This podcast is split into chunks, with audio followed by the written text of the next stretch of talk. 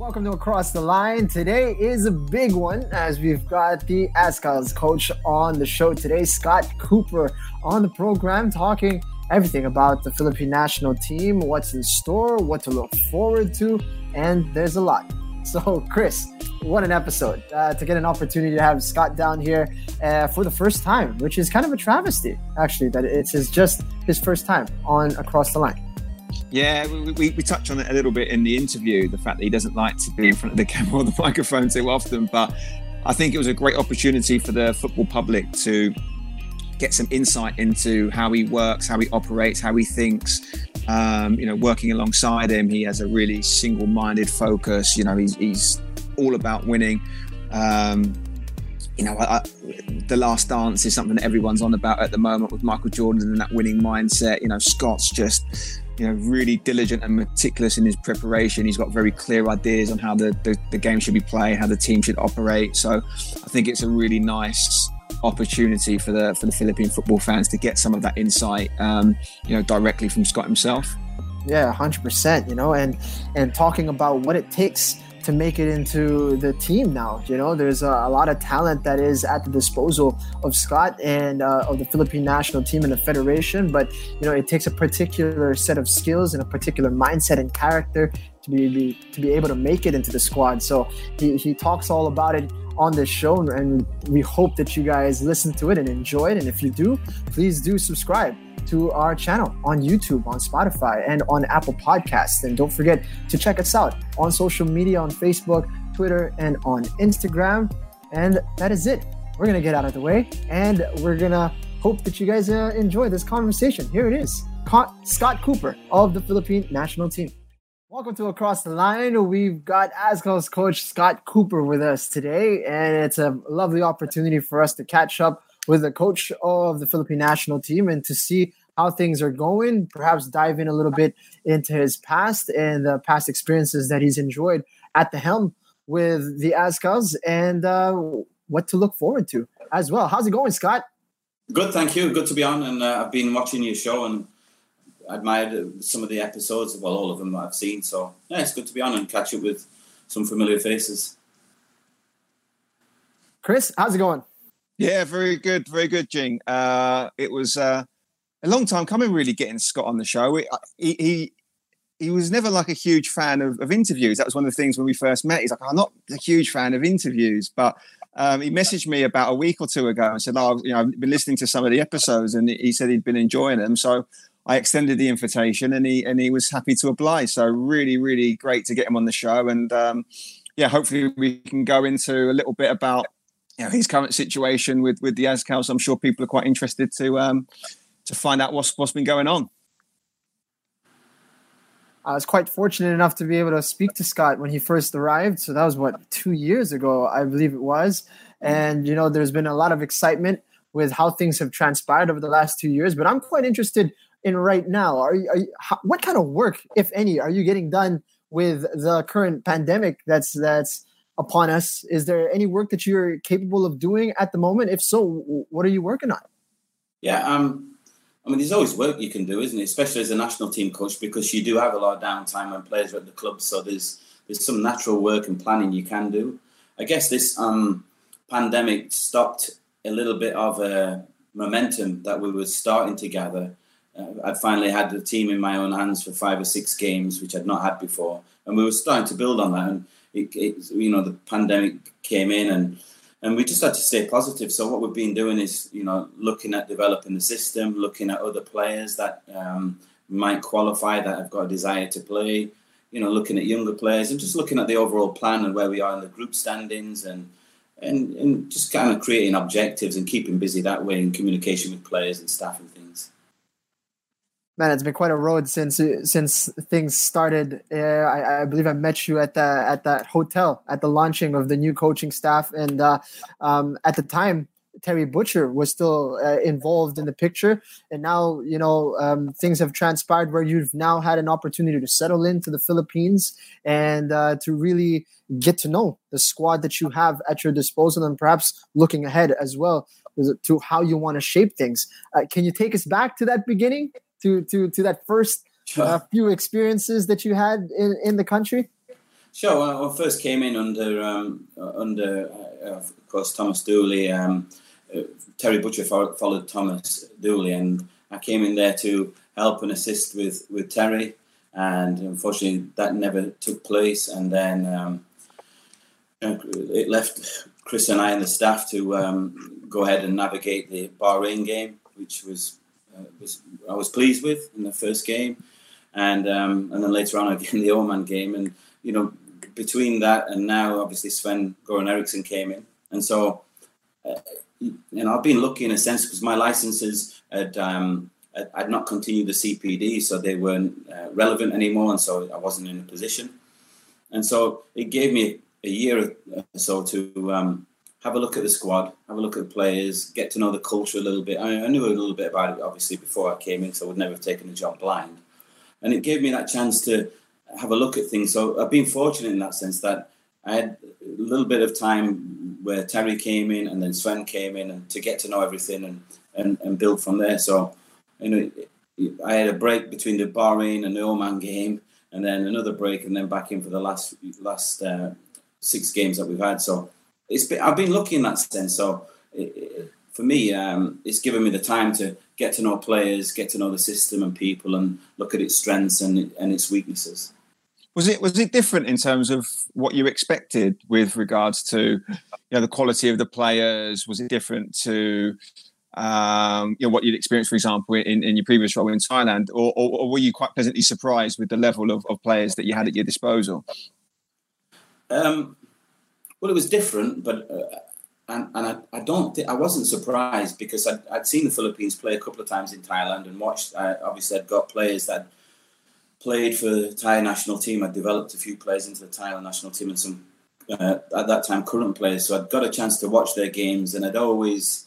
Looked at different teams around because you're always looking as a club coach for that +1 Asian slot as well. So I always made it my business to take a look around, and it always struck me that they got the like European feel to the team, and so I was a bit intrigued by that. And so when I came in, it was clear straight away that I felt more suited here.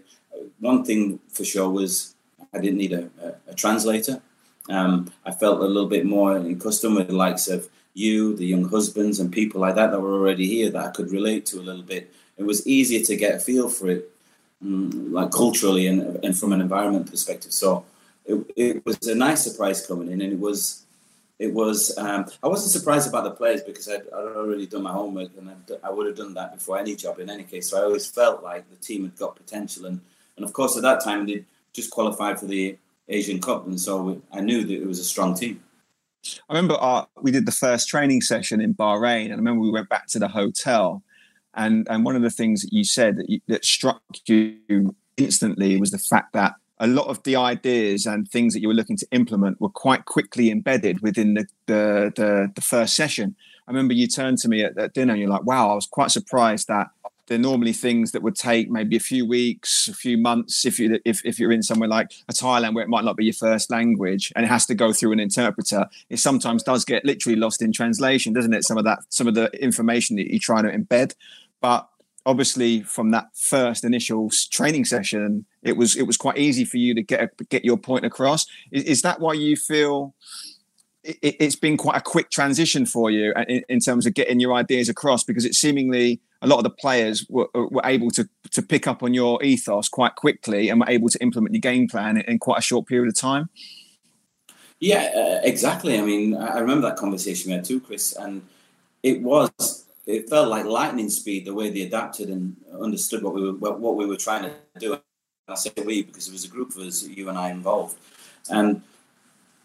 At that point, you can look at the translation as a big hindrance where you've come from, but also the football education. Many of these players, like yourself, had come through junior systems, had better youth football education, and so I would say that, along with being able to speak directly, and one thing in Thailand I learned quickly is you better make sure your translator is on the same wavelength as you in terms of not just the language but the emotion and the interjections you put into your like speaking and where you're coming from. So So that's always a concern, but it wasn't when I was here. So I shouldn't be as surprised as I was, because A, the players had better youth education, and B, the language wasn't a barrier anymore. And more than that,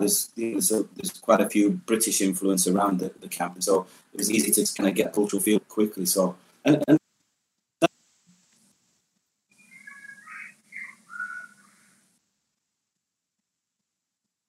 that resulted in a good seventh minute, something like that. For obviously they were there, but Bahrain and Oman were two games that we played away from home, and you know, we didn't win, but we didn't get beaten either. So I think there's a lot to be said about that early understanding of where we're going. Yeah.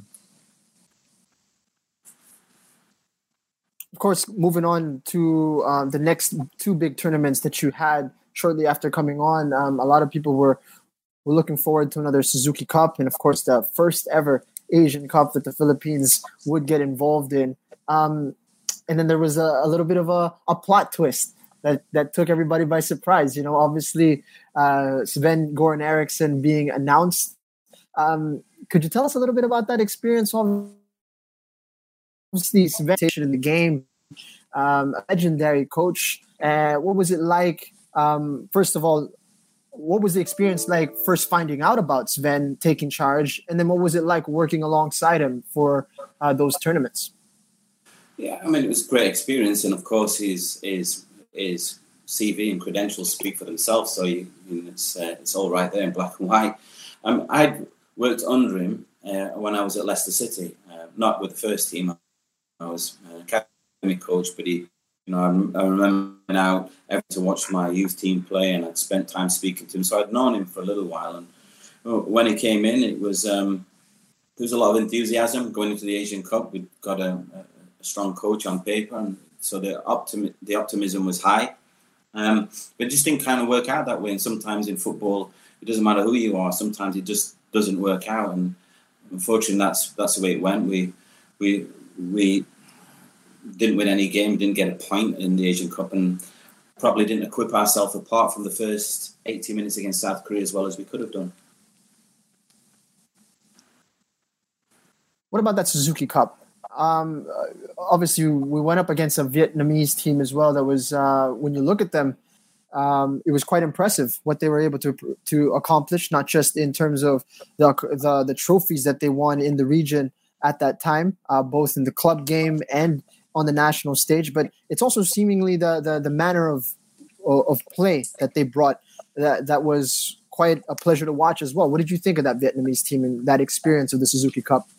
I think you've hit the nail on the head when you said it brought something, because when they came to Bacolod, they brought aggression, desire, and a real determination that if you don't match in the first 15, 20 minutes of a game, you're not going to come off on top. And I was frustrated probably most in any game I've been with the Azkals for the first 20 minutes at home against Vietnam, because we knew they got quality, but so did we. So did we. We had enough players that could have taken care of them. And for the first 15 or 20 minutes, it felt like we were the away team, and that they were first to every second ball. They were in our faces. They were aggressive. And I don't think we responded from the sideline, any of us, or on the pitch to match that. And I think, for me, it was sort of lost in that first 20 minutes there against Vietnam. They set the tempo and they kept it up. And, all credit to them. They were a team that knew what they wanted to do and how to do it. And they weren't going to be intimidated anywhere. In fact, it was the opposite. They put it on teams home and away. And I felt that it was a missed opportunity. The team had been to semi-finals in Suzuki Cup before. It was a chance to go one further. And, it was never going to be easy, but I don't think we did anywhere as well as we could have done.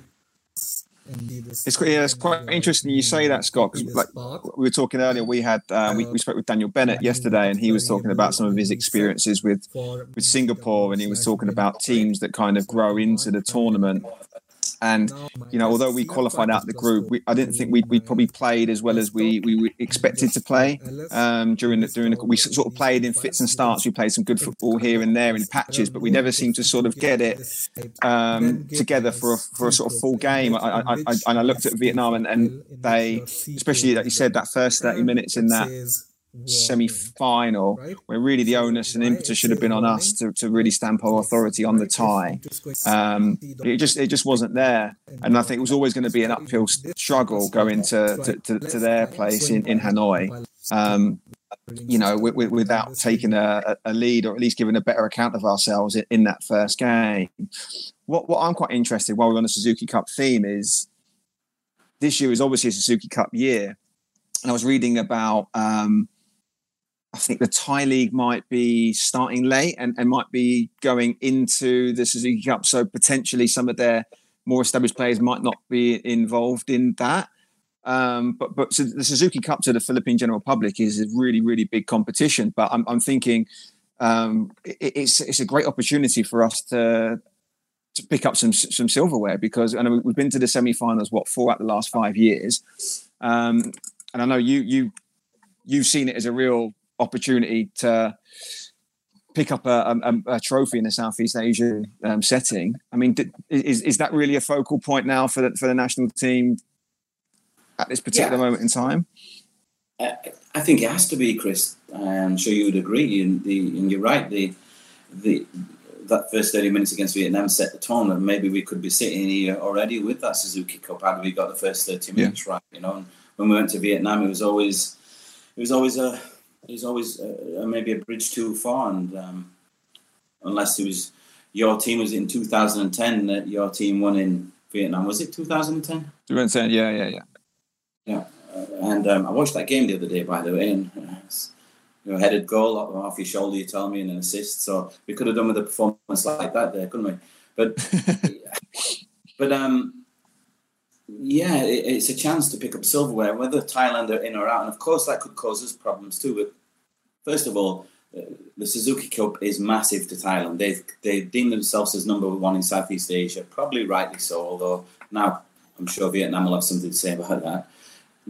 It's a chance, but it's their chance too, and they do take priority in that tournament. So I'm surprised. And they're going to mirror their league's going to mirror the European League. And so that will pose a problem of players being released around the Suzuki Cup time. And of course, we know that Suzuki Cup, a lot of those games are outside of the FIFA calendar, so you can't call the players up. You can call them up, but the clubs don't have to release them. So that could be an issue. But it could be for us too, because we've got several players playing in Thailand also. Right. And funnily you said this, because the other day I was thinking, what if it fell outside the FIFA calendar, most of the games, and what would our team look like without any Thai representative players? Right. And it's still pretty good on paper, I can tell you. Yeah. And I'd still be very confident, and I still wouldn't make any excuse for that, to the point that we have to get to a final to go better. But if you're going to get to a final, you might as well win it, right? So we have to be looking at trying to win that tournament. There's no hiding from that, at all. I know. I think that for me speaks volumes of the mindset that's changed. Certainly when I started and then going through the process with the national team, I definitely think there is more expectation. And obviously, since you've come in, one of the things I think you've instilled is a stronger sense of belief that we could win something, we could achieve something. You know, like I said, and we've been to 4 semi-finals now, but of those semi-finals, I'm not too sure how many of those there was genuine belief that we could qualify for the final. But there is definitely that expectation now, because I think, while you said, Thailand and Vietnam, they would probably see themselves at that point, at the sort of the pinnacle of Southeast Asian football. They know that the Philippines are there and thereabouts for sure. And the expectation is definitely that, we should be making finals. And I know that's definitely something that you've instilled in the squad, because that's just your personality and how you are. But one of the things I think that's interesting that you touched upon there was the fact that there are some players who perhaps are off the radar, perhaps outside of the pool of players who the general football public are familiar with. Is there any sort of updates with regards to some of those players? Is there anyone who's either acquired passport? I know we've been talking about naturalisation before on this show, and the possibility of trying to get people like Bienve or Robert Lopez Mendy in the squad. What's the situation with regards to some players who perhaps are off the radar, who might potentially could be involved for Suzuki Cup later on this year? Yeah, there's a lot going on. Nothing with naturalisation at this point, but there is updates. Michael Kempter, after his long wait, has finally got permission, FIFA approved, and his passport. So that's another left-sided defender, or attacking left-sided player if we want to use him that way. Where's he playing right now, Scott? FC Zurich. He's still at Zurich. Yeah. He's had a contract coming up, and he would like to move to Southeast Asia if it's right for him, but there's no guarantee on that. Right.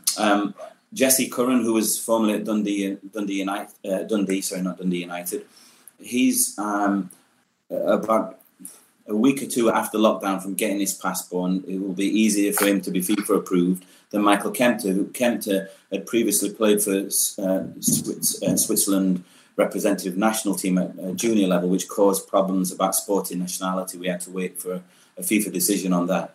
But Curran is another one. Nico De Vera has his passport now, and he's from Major League Soccer at the Portland Timbers, and he's free of his Achilles ankle, and he's looking good. Jeff Tabinas is a J2 player in Japan, centre-back, father's Ghanaian, mother's Filipino, and he's got his passport and is clear and ready. Jesper Nyholm, which we all know about, is AEK Gothenburg centre-back, had a horrific broken leg about 2 years ago and is just now back to 11v11 football and has expressed a desire to play.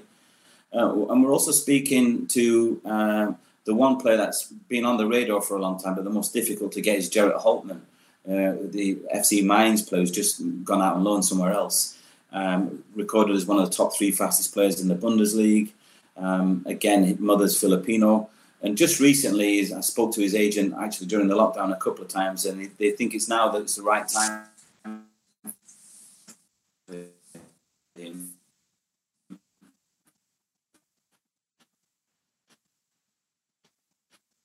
The last, year or two's performances, and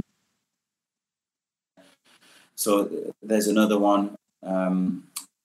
Raphael Obermeier, who was a Bayern Munich product, played for Bayern Munich too. Then went to Sturm Graz in Austria. It's about a week away from his passport. And there's really hundreds more that come across. I actually remember Jesse Curran. Chris, it was you that identified him, sent his details to me. And, that was about a year and a half ago.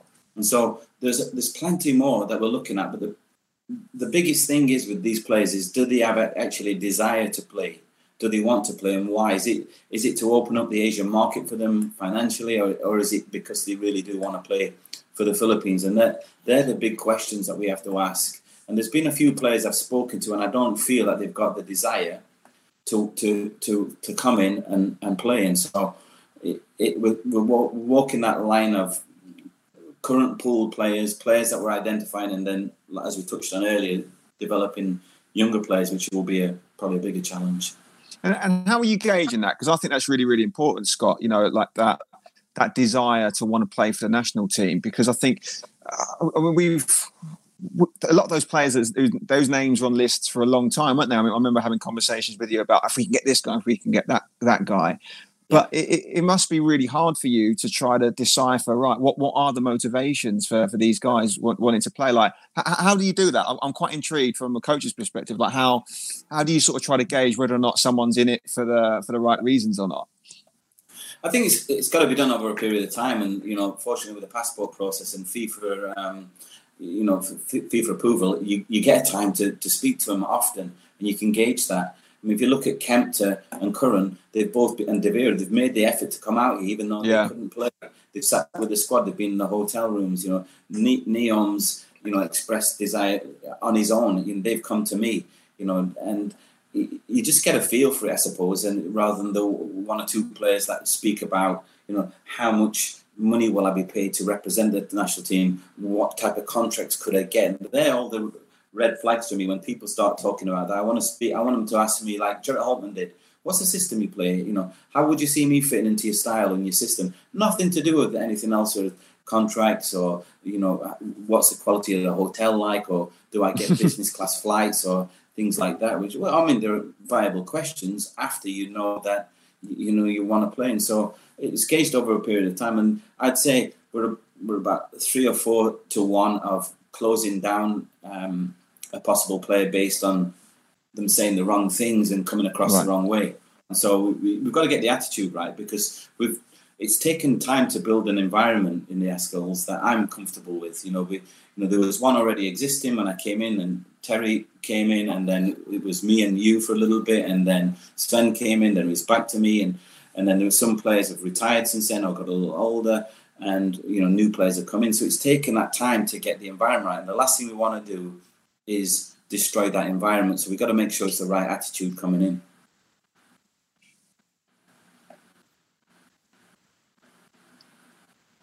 A lot of interesting names that were thrown out there. It seems to be like a lot of research for some of the casuals to get into, you know, and to see what they have in store for the Azkals team. Obviously, you also mentioned that the team itself, there's a lot of quality at your disposal at the moment. And you kind of glazed over the Asian Cup a little bit as just basically as a disappointment outside of the first 80 minutes against South Korea.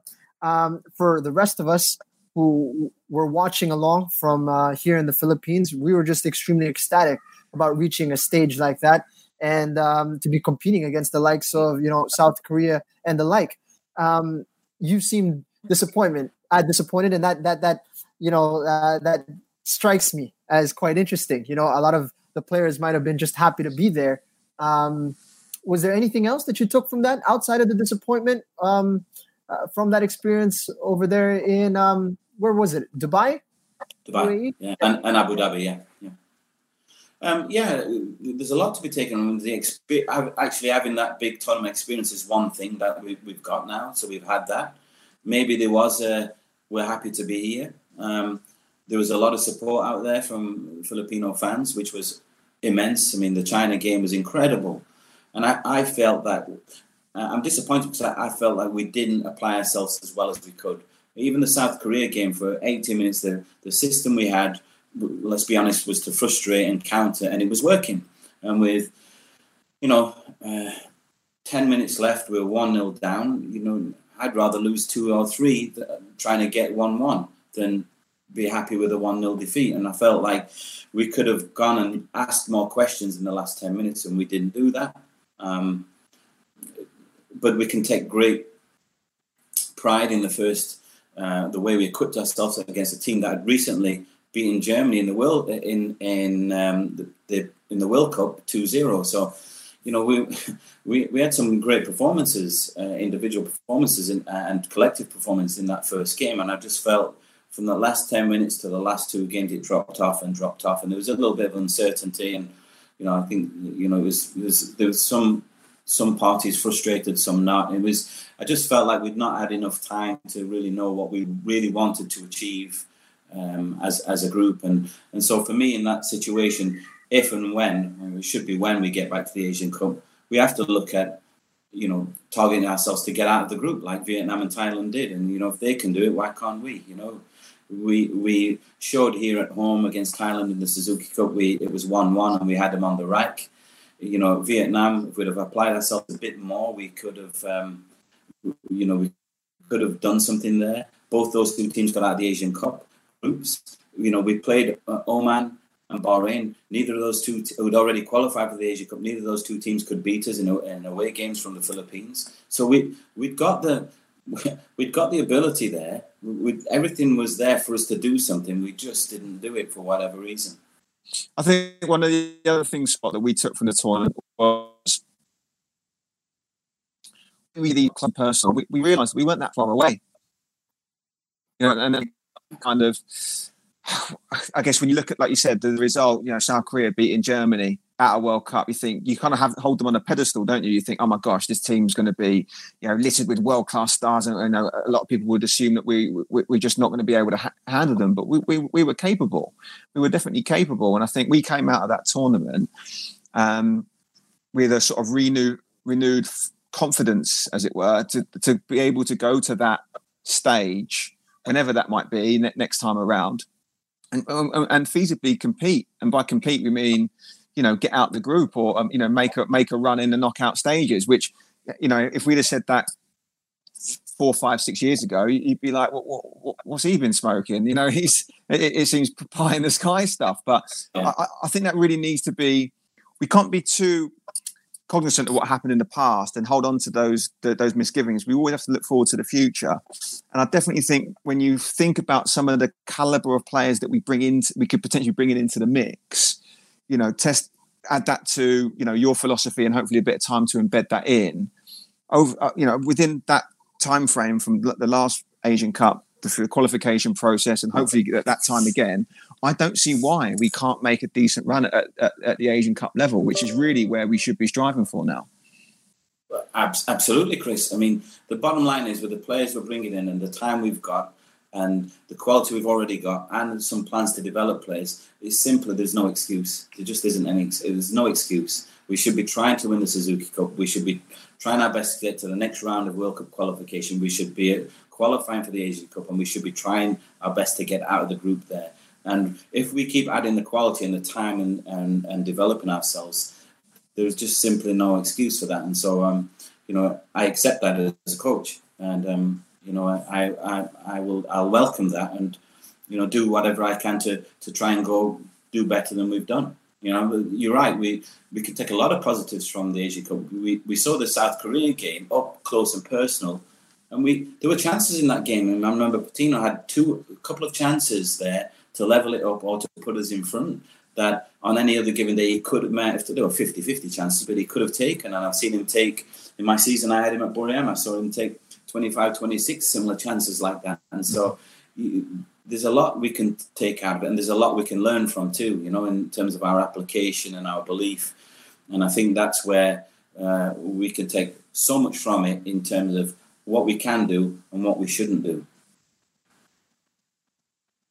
Quite interesting, yeah, that you guys talk a lot about the belief that the team has now. It seems it has trickled over to the fans. There's a lot more expectation as to what we can go on and achieve as a team. And it was an interesting game quite recently, the World Cup qualifying match against Syria here in the Philippines, played in Panaad. Obviously, the result did not go our way, but there was something about the approach to that game that was quite brazen, in that, you know, we went out there and we were going to attack them, obviously that comes with a few risks, and perhaps they were able to score on us early, and it would have been easy to go over there and criticize the team that, hey, you know, if we had taken a more cautious approach, perhaps that wouldn't have happened, and blah blah blah. But I remember you going out and speaking right after that match and not taking any excuses outside of your approach. In fact, you were happy that you went over there and took it to Syria, and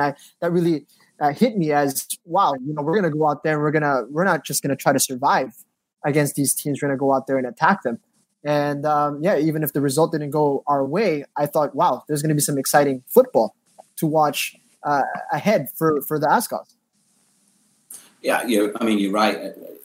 I'm still bitterly disappointed about that game. I'll tell you why, because the first 20 minutes, we had Syria on the rack. We really did. We went 1-0 up. Every set piece, they were panicking. You know, from a coach perspective, you can see in the technical area when a team's gone, and they were gone. For 20 minutes, the centre-backs were screaming at each other. They didn't know what they were. They didn't know how to deal with it. Every time they we had a set piece, they panicked. And you only get a set piece right in attacking areas by attacking. So it shows we were in the right areas. And it's a shame we just couldn't sustain that. We conceded a goal on the break, and another one right after that, a penalty right after half time. Before you know it, we're 3-1 down, and the game's gone. You know, the selection for that game was a gamble. You know, Daisuke Sato played as a left centre-back. He didn't have the height.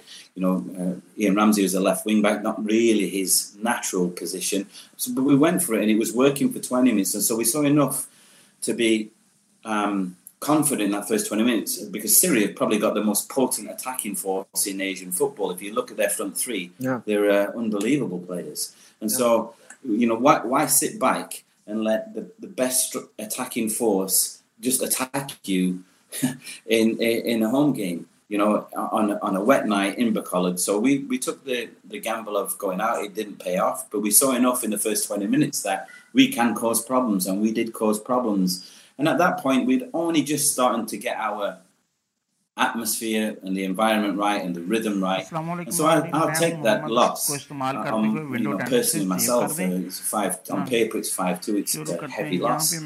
But you know, what did we do after that loss? We gathered ourselves together. We dusted ourselves down. We took the positives from it, as Chris alluded to earlier. And then we went away to Guam and had the biggest away win in the last 5 years from any Azkals team. You know, and the 4-1 in Guam could have and should have been 8 or 9-1, if I'm honest. And so we bounced back, and on that day in Guam, it just showed me this character is headed in exactly the right way. And so it was, you know, it was the trip from Bacolod to Guam. That was the time where we were going to find out just what we were made of, because Guam was a team full of US-based players. It was a really poor surface, AstroTurf, a bouncy pitch. It was all set up for it to be a nightmare. And, you know, they pulled it back to 2-1 with a penalty and against the run of play. And then, you know, we stretched them out with Schröck, and Strauss scored third and fourth goals. And there was 7 or 8 really clear-cut chances. And so I was proud of that, because it was not so much a bounce back from a defeat. It was just more highlighting the character of the squad. And, you know, to get the biggest away win, what I could see in the last 5 or 6 years was massive, having had that 5-2 loss at home. Chris, you've been watching along and seeing how the Azkals have been playing. What do you think is something that we could add to the squad that we need the most? You know, what is it that a piece of the puzzle, perhaps, that we could add into it that could have the biggest impact on the squad right now? You know, I think when Neil was talking, wasn't he, when he came on for his second episode? I think he just likes coming on the show, doesn't he, Neil? He was saying, actually, the squad's really good. The squad's really good. A lot of times it's just the case of taking a bit of time to, you know, get used to the system. Because it's like, as Scott was alluding to, it's a different approach, isn't it, to how we've been in the past? I mean, even if you look at like on Suzuki Cup level, a lot of the games that we've had over the last probably 10 years, it is predominantly been, you know, we're going to try to outmuscle an opponent. We'll be compact, we'll be physical, we'll probably hit them on the break or use the quality that we have from set pieces, or maybe Phil Younghusband with a little bit of guile, a little bit of wizardry. He'll come up with something to unlock a defence. Whereas there is definitely much more cohesive approach now. And as you said, it's a lot more aggressive and it's a lot more on the front foot. And that invariably is going to take time to embed. You know, even as Scott was alluding to, although people pick it up quickly, it does take time, because when you think about it, how many months have you had to work on it? But when you actually think about it in terms of training sessions, it's actually very few. You know, if it was a real city, if it was a real football club, like a pre-season, you might be 2 weeks or 3 weeks into pre-season if you want to look at it in that kind of sense. So I'm not sure if it's a case of, obviously, if you're going to be bringing in players of the caliber of a Nyholm or a Kempter, people like that, and Tabinas, then they're obviously going to accentuate the squad, right? But, you know, in terms of what he's got in his disposal now, I think it's more just a case of, you know, with the group of players that he's got at his disposal now, embedding those ideas, really nailing them down. And then, obviously, with every game that you're implementing those ideas, every game that you're getting more and more success, you know, that just perpetuates that sense of belief. And probably the best example of that would have been that China game in recent... in the recent World Cup qualifier. You know, I would have said, if you'd have played China maybe something. You know, 2 years ago, it would have been a back to the wall, like a 2 or 3-0 defeat would probably be acceptable, and we'd walk away from that being, well, that was, you know, that was acceptable. They're a highly ranked team. There's we can't really take too much away from an opponent like that. And all of a sudden, we get a 0-0 draw. Put in a really solid performance, and even then it was a bit like, oh, we played well, but we probably could have beaten them. And I'm thinking, wow, that shows that just how far we've come in such a short period of time. The fact that we're going up against the might of China with all their billions at their disposal, you know, the amount of money that they're pumping into their football program, and we're expecting to compete and feel a little bit disappointed when we get a really good 0-0 draw. I think that's a sign of how much it's progressed. I don't know what your take on it was, that particular game, Scott, but I thought the team played incredibly well. And for large portions of that game, I thought defensively we're very resolute. But even then, they had opportunities to potentially win that game, which is a completely different mindset to what we had, you know, in previous years. Yeah, Chris, like you said, if you go back to results against China, just back for the last two, 3 years alone, it was an 8-1 loss away in China, then a 3-0 loss at the Asian Cup. And then we played them to a 2-0 loss under me in China, where I thought we actually played really well in parts. And so we saw gradually ourselves improving. And then came the draw in Bacolod. And before the game, I met some of the regional FA presidents and just had a coffee with them about 3 hours before the game. And I remember we were 17-1 to win the game. Is that right? Yeah, it was 17-1 to win the game on some odds. And I told the regional staff, because I knew at the time we'd got a lot of things right. The confidence was running that this is. We're going to get something from this game. I felt that we could. I felt that we would. The team did, and we went into there, and you know, I felt like China had looked around at the stadium, the training facility, and I felt like they felt that, you know, they were maybe a little bit too good for the place, and you know, they just got Elkeson into the squad from who they'd naturalised, which I thought was ironic because, you know, 6 months earlier, they were asking me in China, how do you feel about all your naturalised players? And I said to them, show me one naturalised player we've got. I mean, if you want to tell Stephan Schröck he's naturalised, you know, you might have a little problem with him, you know, and or any of you for that matter. And so we didn't have one. So they brought Elkeson in, they brought the boy back from Espanyol, and they've got that front three up front, which was potent. But I felt like we'd got the plan right, and we knew what we were doing. We'd seen, if you remember, Chris, you and I went to watch China play against Bahrain after we'd drawn with Bahrain. That's right. Yep. And we identified that day what they were doing in terms of the captain dropping into the centre circle, picking up the ball from the feet, and seven was a danger.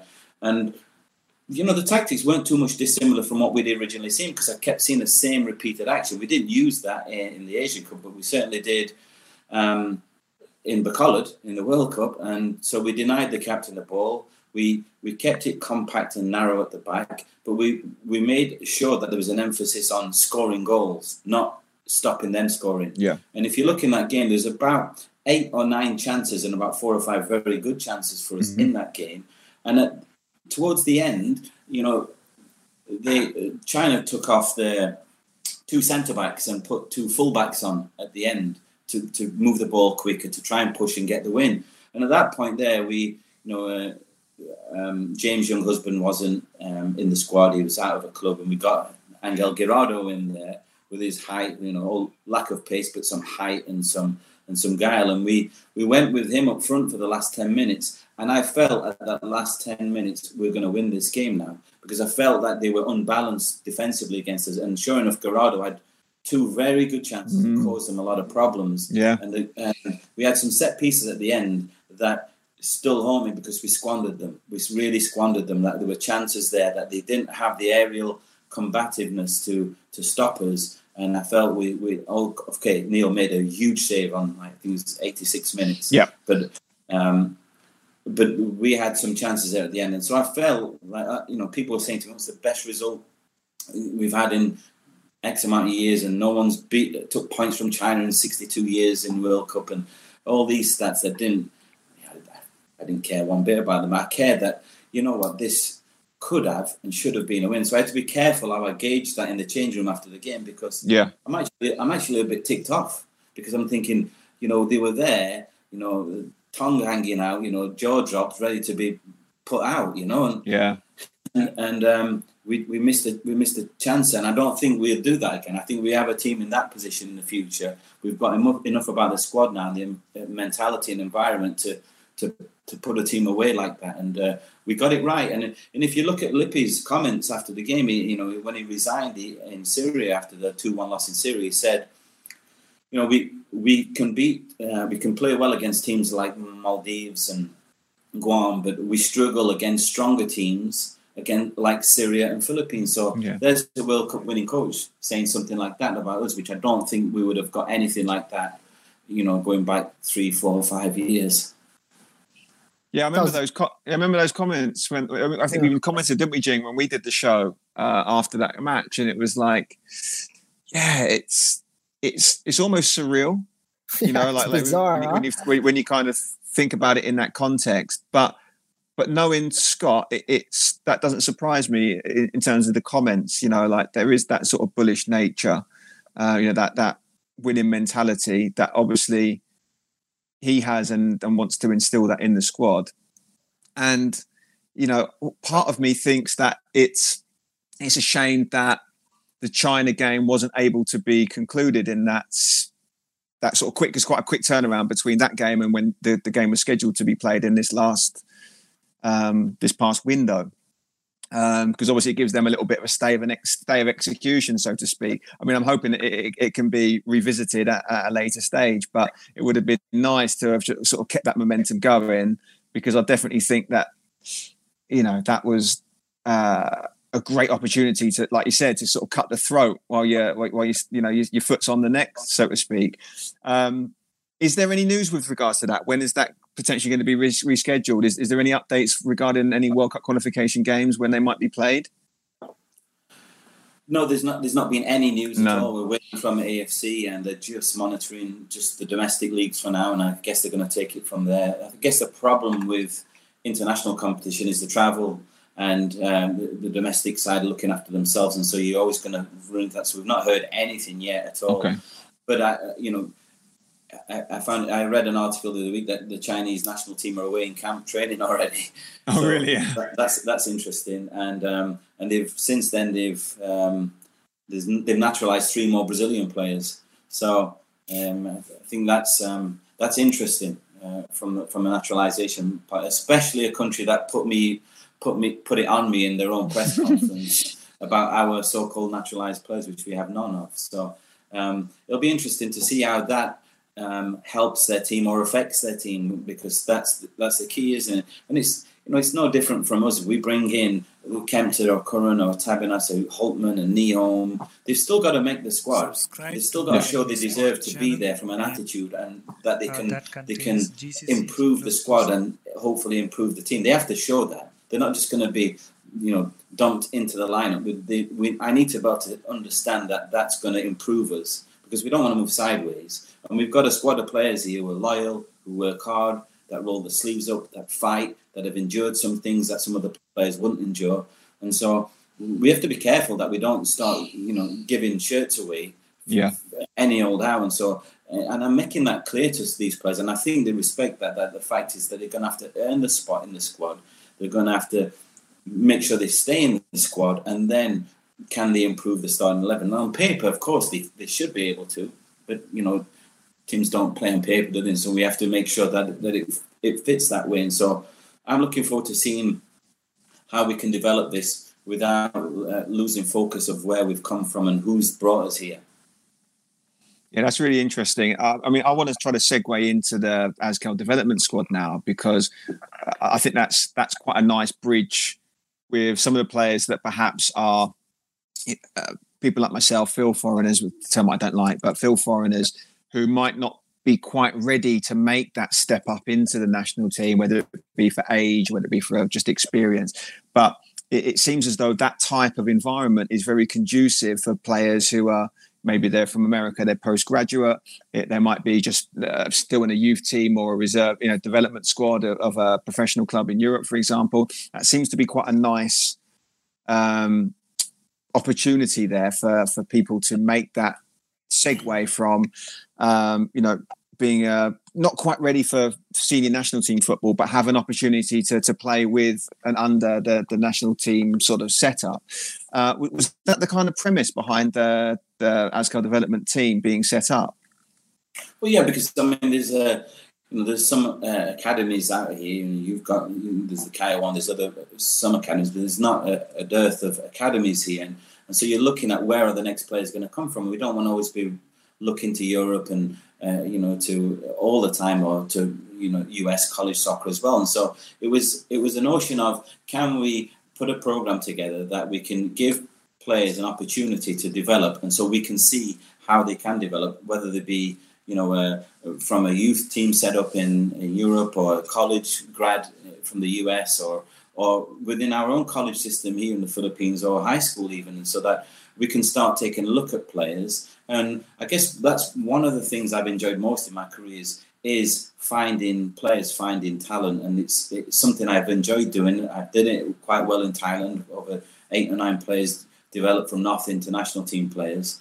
And so, if you look at the population here, you look at like the culture of Filipinos and some of the, college systems as well here, high school players. I felt like there was surely enough possibilities there for us to put a team into the league, develop that team, and see if we can help them move on in their careers. Some of them may make the step up to bigger clubs elsewhere, whether it's domestic clubs here in the Philippines or abroad, and potentially then coming into the Azkals. And so, if we were looking for players to help the Azkals senior team from the top, why not go the other way as well? Look, see what we can get from the bottom. And I felt that was what we were missing.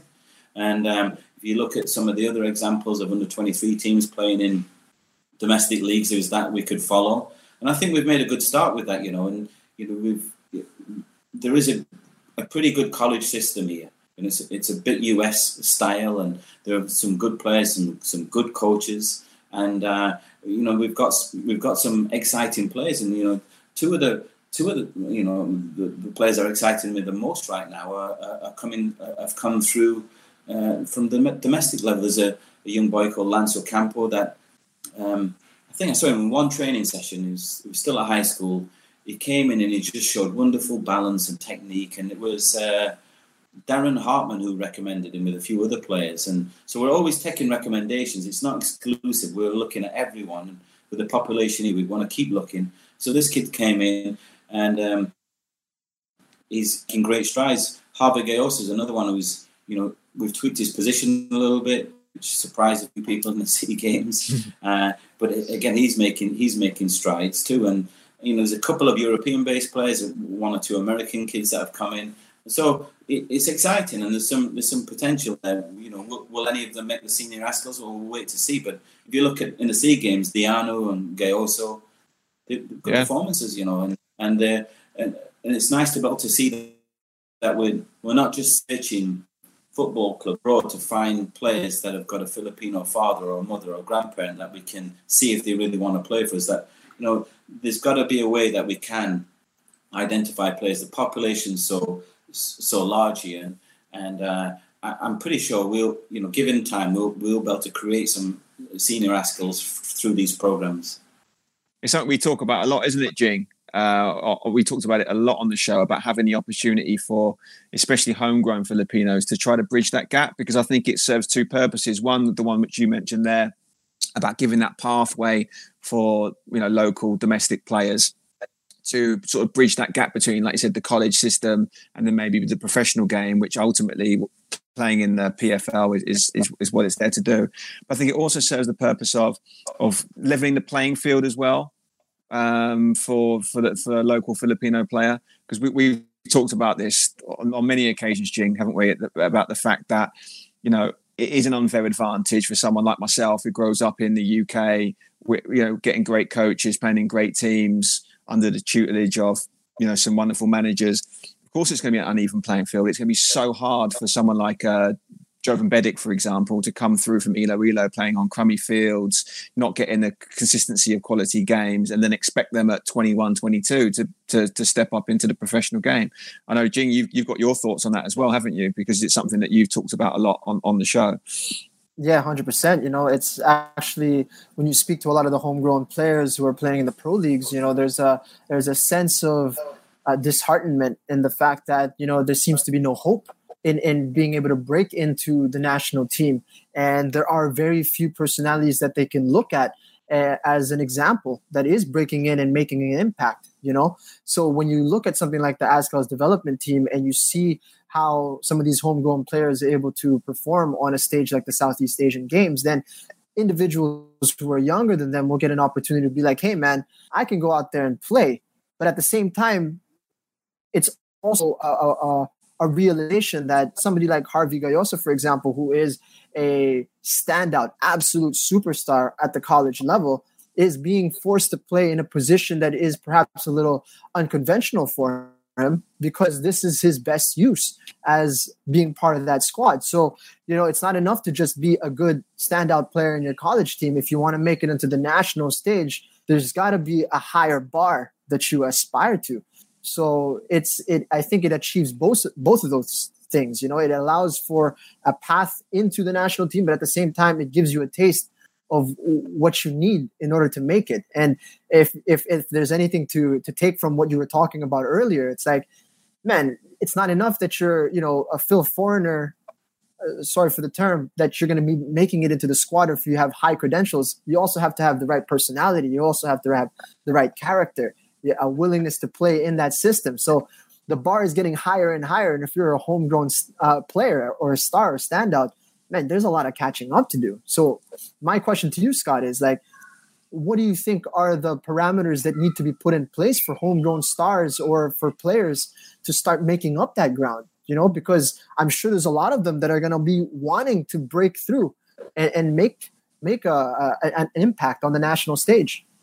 I mean, of course, the first message is they should not give up and they should not be dismayed. But we have to be honest, you know, and that, you know, the ADT system is the first system to kind of bridge that gap a little bit, you know, but there's only one ADT, and so it would be nice to see the PFL grow, for the teams to have academies, for us to be able to put an academy league together, for that to start happening, you know. And you know, we look at the national team now. There's Dato, Aguinaldo, and Bedic are the current three really that are homegrown, and you know you can see that.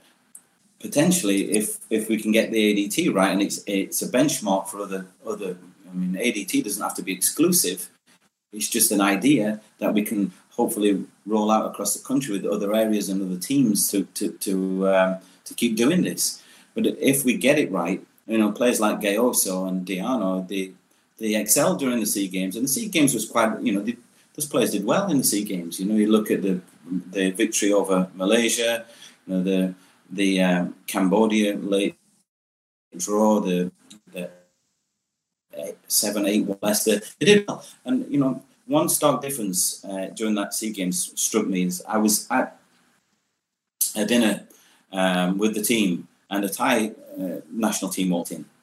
And about 9 or 10 of the players came over to say hello to me. And it struck me as I said hello to them, asked them how they were doing, that all 9 of those players were playing in T1, in the Thailand Professional League, and have been playing for 2 or 3 years. Then I looked at our table, and you just saw Schröck, Aguinaldo, you know, a little bit of Justin Bass, who was in Holland, Rontini, who played a little bit in Italian Division 4, and then the rest were, you know, college players. So, and if you look how they equipped themselves, those players, there were some really good signs there. So it shows that there are some good programs here, because those players didn't equip themselves on the back of 1 or 2 months training with Azkals staff. They had to have some background. So something was working, because, you know, Gayoso, Diano, and other players like Suba, and, you know, players like that were equipping themselves well during that stage. So if we can give them more experience and exposure to higher levels of perhaps training and competition, then surely we're going to get those players coming through.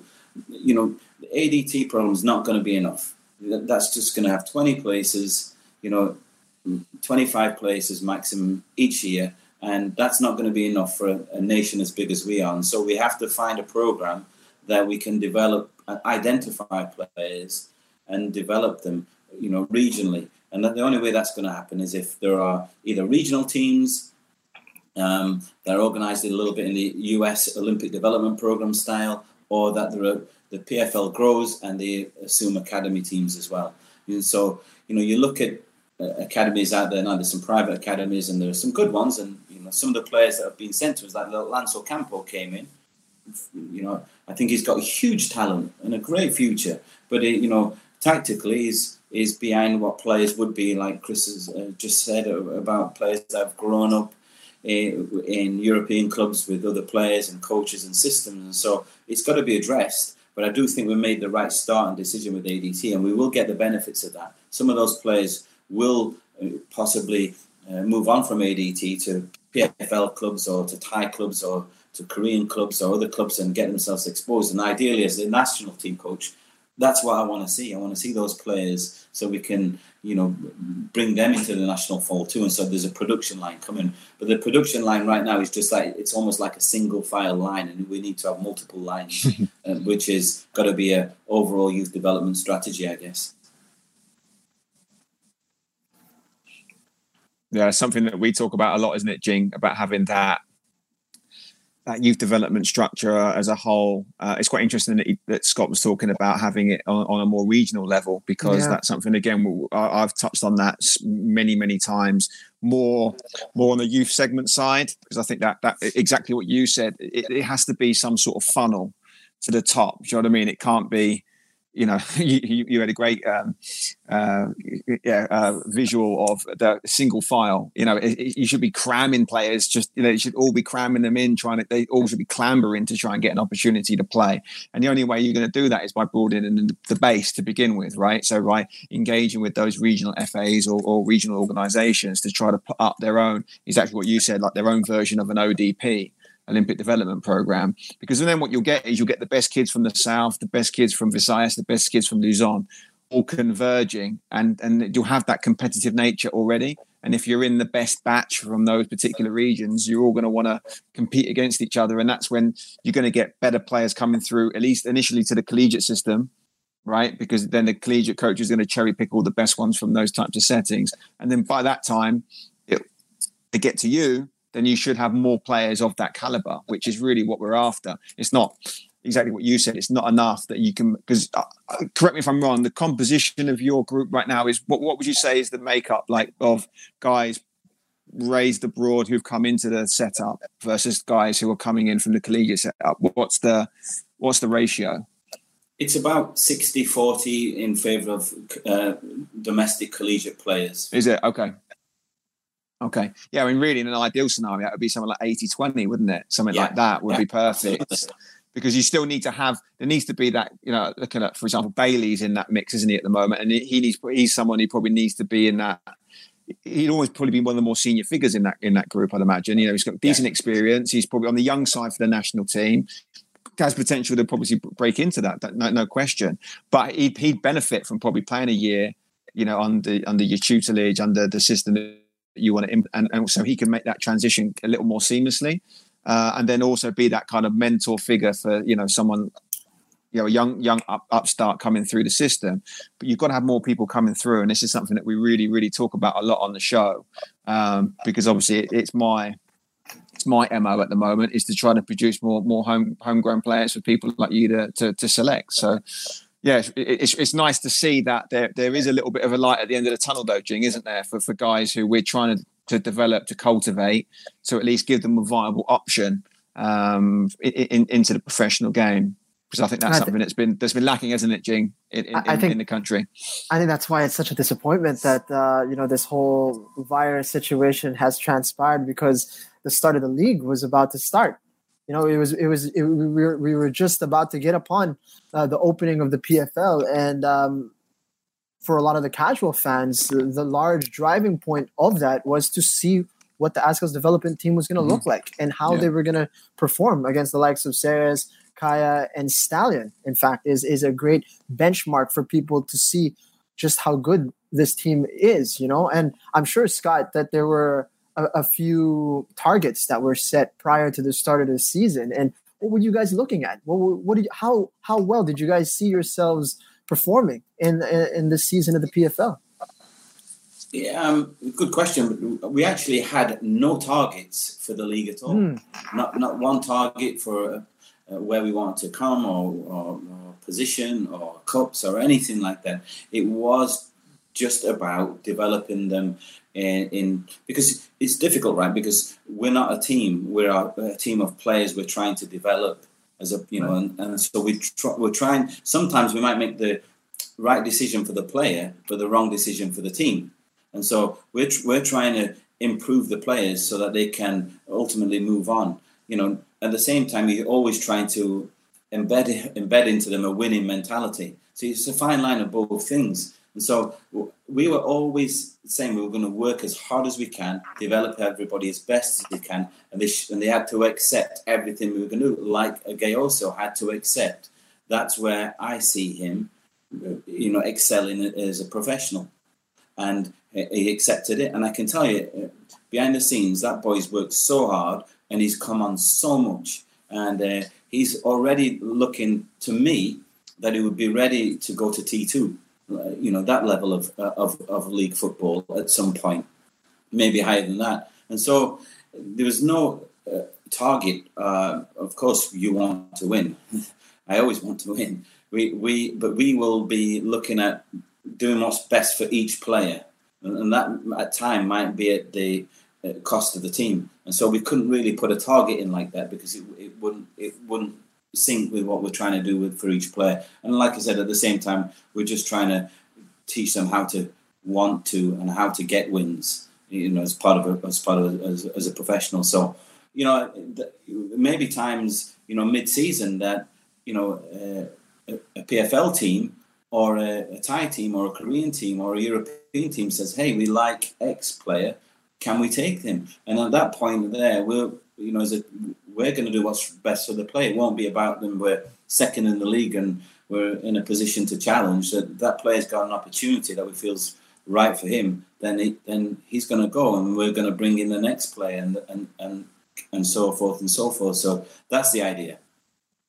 Very interesting. Very interesting. So I think it's quite refreshing, isn't it, Gene, to have Scott look at it from that perspective, because, you know, I think a lot of people in that position might, you know, see this as an opportunity to try to, I don't know, bolster your profile or whatever, or try to, you know, see it as a stepping stone to something else, you know, that type of role. Whereas I think it is really important that it's got to be process driven, because the long-term aim really is, you're going to be judged on how many players that you are able to put forward to the national team, or how many players you produce for the league, or how many players you get to play abroad. And if that means, you know, you lose half your squad midway through the season because you've got, you know, clubs from Southeast Asia wanting to sign them and you finish bottom of the league because you don't win any games for them, mate, that's actually a successful year. You know what I mean? That can't be deemed to be a negative. So I think that's quite refreshing to hear that, because I think in some circumstances, people might, you know, as a coach, sometimes people put their ego in front of the development side when you're in that type of role. You know, we all want to try to win at all costs, but I think it's refreshing to hear that. And I know it probably goes against his better judgment, because I know he wants to win all the time, but it's nice that, you know, like again, Harvey came on the show, didn't he?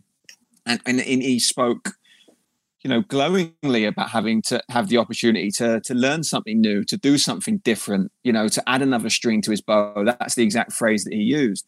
And, you know, if you've got 11 players, 10 other players like that on the roster who are willing to do that, then it's only going to enhance the national team down the road, because those kids are going to learn, they're going to develop, they're going to accentuate their game under that kind of tutelage, and hopefully go on to progress and have really, really good football careers, which ultimately is what everyone wants, isn't it?